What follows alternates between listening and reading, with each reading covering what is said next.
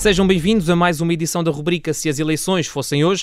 Voltamos a olhar para mais uma sondagem da Pitagórica para o Observador e para a T V I. Ora, neste episódio voltamos a focar-nos nas legislativas e há aqui várias alterações ligeiras para analisar mais em pormenor. Como vai sendo o hábito, está connosco Jorge Fernandes, ele é investigador do Instituto de Ciências Sociais. Jorge, bom dia.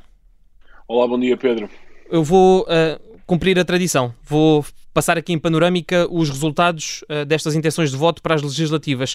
Uh, começamos, como tem sido também, como tem sido também hábito, pelo P S, com trinta e nove vírgula sete por cento das intenções de voto. Logo a seguir, logo a seguir com alguma distância, até doze pontos de distância, Uh, o P S D com vinte e sete vírgula nove por cento, depois o Chega em terceiro lugar com nove vírgula um por cento, é a segunda maior subida desta sondagem. A seguir o Bloco de Esquerda com cinco vírgula seis por cento, a C D U, que registra a maior perda, com quatro vírgula um por cento, Iniciativa Liberal, esta sim com a maior subida desta, desta semana, com três vírgula três por cento, muito acima daquilo que, foram, que, foram, que foi o resultado das legislativas de dois mil e dezanove.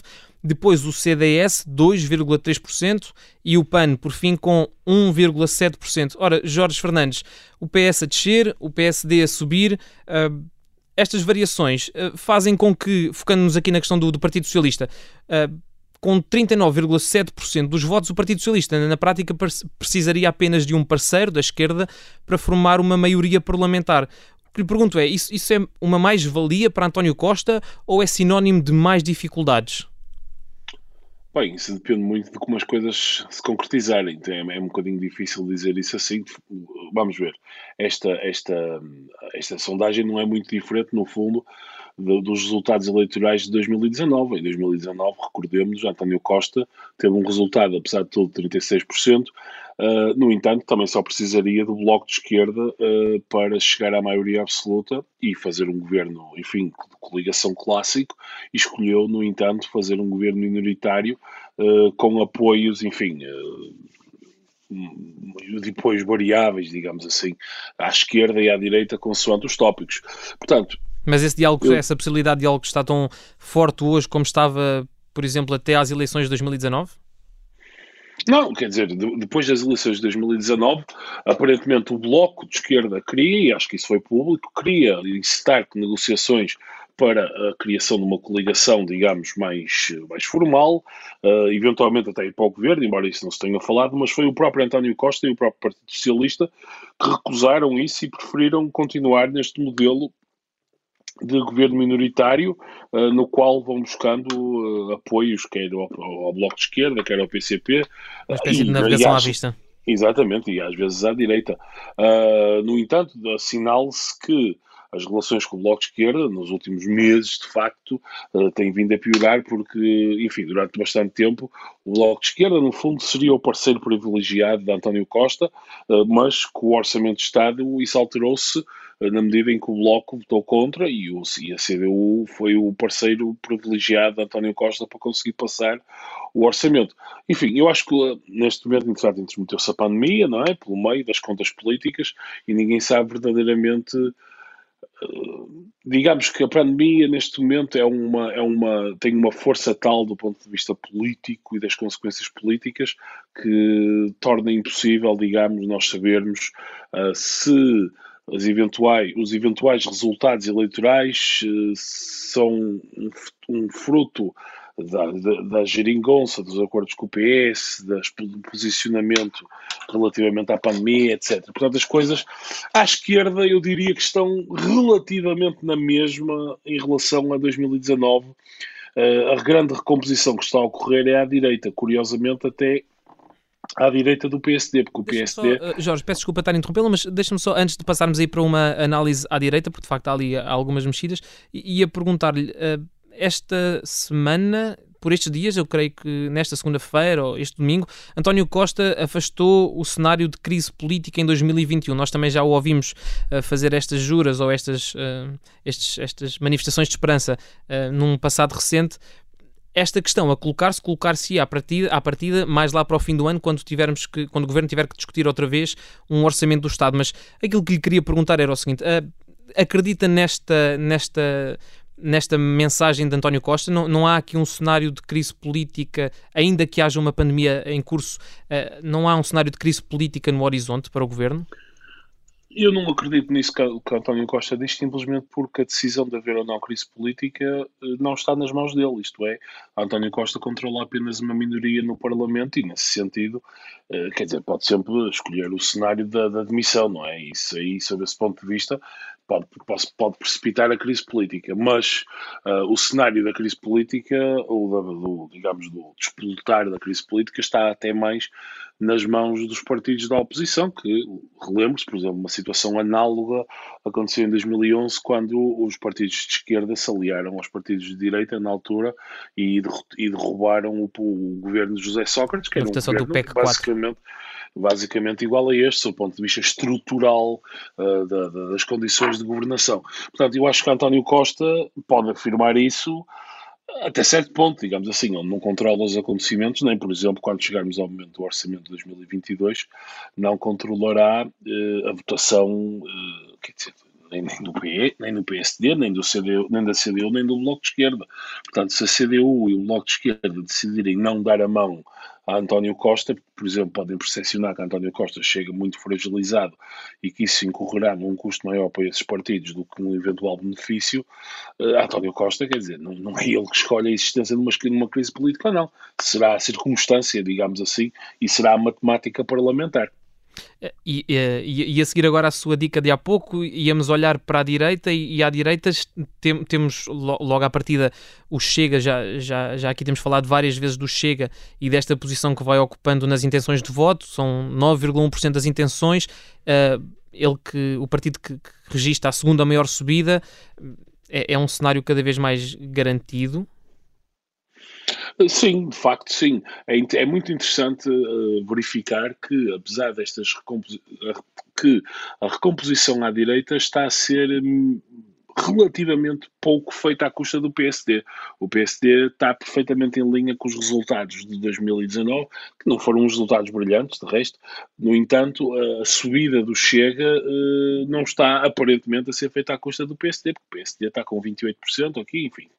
vinte e sete vírgula nove, uh, que é exatamente igual ao, uh, portanto, ao resultado que teve, até ligeiramente superior ao resultado que teve em dois mil e dezanove. Portanto, esta subida do Chega uh, e, inclusive, a subida da Iniciativa Liberal está a ser, está a ser feita à custa uh, do C D S, fundamentalmente. E, enfim, e deve haver aqui outras alterações, enfim, embora nós não estejamos aqui a ver, é difícil, não temos dados para isso, mas uh, o, o, quer o Chega, quer a Iniciativa Liberal, tem que... não, não digamos, o esvaziamento do C D S não é suficiente para explicar a subida quer do Chega, quer da Iniciativa Liberal. Na Posso dar-lhe que... aqui um, um, um, uma diga, chega, diga. Posso dar-lhe aqui uma chega e dizer que no caso do Chega, passa a redundância, o partido vai buscar oito vírgula seis por cento de votos a, a eleitores que, se dizem, que, que dizem ter sido abstencionistas em dois mil e dezanove e ainda vai buscar catorze vírgula cinco por cento dos votos a, a eleitores que votaram noutros partidos, em branco ou em nulo. Portanto, há aqui uma série de nichos que André Ventura está a conseguir absorver para, a sua, para o seu cantinho eleitoral. Exatamente, o que podem ser de resto boas notícias à direita, quer dizer, boas notícias se assumirmos que a direita quer fazer uma coligação, um governo minoritário do P S D apoiado Uh, pelo Chega na Assembleia da República, quer dizer, isso uh, eu penso que inevitavelmente esse momento chegará, isto é, uh, ou o P S D eventualmente, vamos imaginar, sendo o partido mais votado, ou até sendo o segundo partido mais votado, eu acho muito difícil que o P S D se a direita toda junta, incluindo o Chega, tenha, tiver uma maioria absoluta. Um, não, não, acho, acho que vai ser praticamente impossível um cenário de Açores, digamos assim, em Lisboa, isto é, um cenário em que a liderança nacional do P S D é empurrada de alguma maneira, mesmo internamente, para uma, uma coligação ou qualquer tipo de acordo parlamentar uh, que garanta ao, ao P S D a liderança de um governo, uh, tendo, uh, portanto, o Chega de algum, algum tipo de apoio. Uh, e, portanto, esse, esse, esse cenário é cada vez mais provável. Pode não ser nestas, pode não ser no próximo ciclo eleitoral, mas pode ser, eventualmente, no ciclo eleitoral seguinte.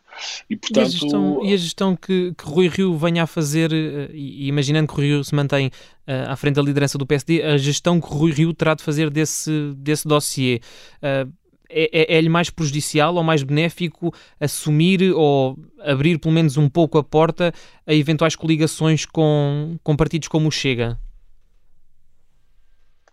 Há dois pontos, acho, acho eu, que são importantes fazer em relação a isso. Uh, o que está a acontecer ao, ao centro-direita em Portugal é uma coisa que aconteceu na Europa, enfim, noutros países da Europa há vinte anos, digamos assim. Portanto, nós não estamos propriamente a descobrir a pólvora. Os dilemas que são colocados a partidos de centro-direita sobre o que fazer e como integrar partidos, enfim, vamos chamar de direita radical, que é o que de facto o Chega é, uh, sobre como integrá-los no sistema, sobre aceitar ou não o seu apoio, são coisas que já aconteceram em muitos países da Europa. Um, quer dizer, Rui, Rui Rio neste momento tem poucas saídas boas.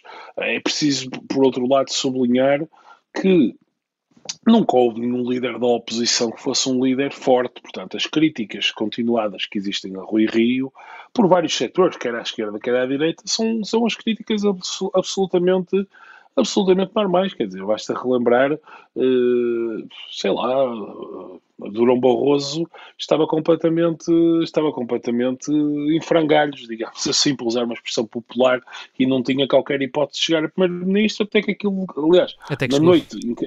Até que chegou, na noite em que António, em que António Guterres se demite, é público e notório que Paulo Portas tinha escrito um discurso e que se ia demitir da direção do C D S, e antes de fazer o discurso alguém me avisou, ah pá, olha, o primeiro-ministro está-se a demitir em direto na televisão, e três meses depois estava no governo. Uh, a mesma coisa para António José Seguro, quer dizer, António José Seguro não chegou primeiro-ministro, é certo. Aliás, o próprio António Costa, quer dizer, o António Costa toma, toma conta do, do P S em dois mil e catorze ou dois mil e quinze e tem um resultado que é no mínimo pouquinho. O resultado dele naquelas circunstâncias foi um resultado muito fraco. Portanto, a ideia de que o líder da oposição tem que estar completamente a surfar a onda De, de, de popularidade, etc, etc, etc, num país como Portugal, não é essa a tradição, portanto, é, simplesmente não é essa a tradição. Uh, e, portanto, lembremos-nos, por exemplo, no próprio António Guterres, uh, quando Mário Soares era, de facto, o líder da oposição a Cavaco Silva. Uh, lembremos-nos, por exemplo, quando Mário Soares organizou o, o Portugal, o Portugal Futuro, em mil novecentos e noventa e quatro, António Guterres foi convidado e nem sequer apareceu, porque tinha percebido bem que, que Mário Soares tinha tomado as rédeas da oposição e que ele ia, no fundo, ser um figurante, sendo, apesar de tudo, o líder do P S, e que ia ser um figurante na oposição ao governo. Então, portanto, quer dizer, estas coisas, o Rui Rio, o que tem que fazer, acima de tudo, ou qualquer líder do P S D, é aguentar-se o suficiente para, no momento em que o governo cair podre, que é o que acontece sempre, uh, estar lá no momento certo, na hora certa. Uh, se e aguentar, tentar, ganha. E tentar capitalizar. Se não, exatamente. Se aguentar, ganha. Se não, enfim, pode ser vítima de um golpe palaciano dentro do próprio P S D, mas isso a qualquer momento pode acontecer. Até agora tem, tem resistido a essas, essas tentativas de golpes palacianos. Jorge Fernandes, com essa nota histórica e as implicações que isso pode ter na política de hoje, agradeço-lhe mais uma vez o seu contributo, a sua colaboração e a, e a análise nestes, para estes dados de, da sondagem pitagórica para o Observador e para a T V I.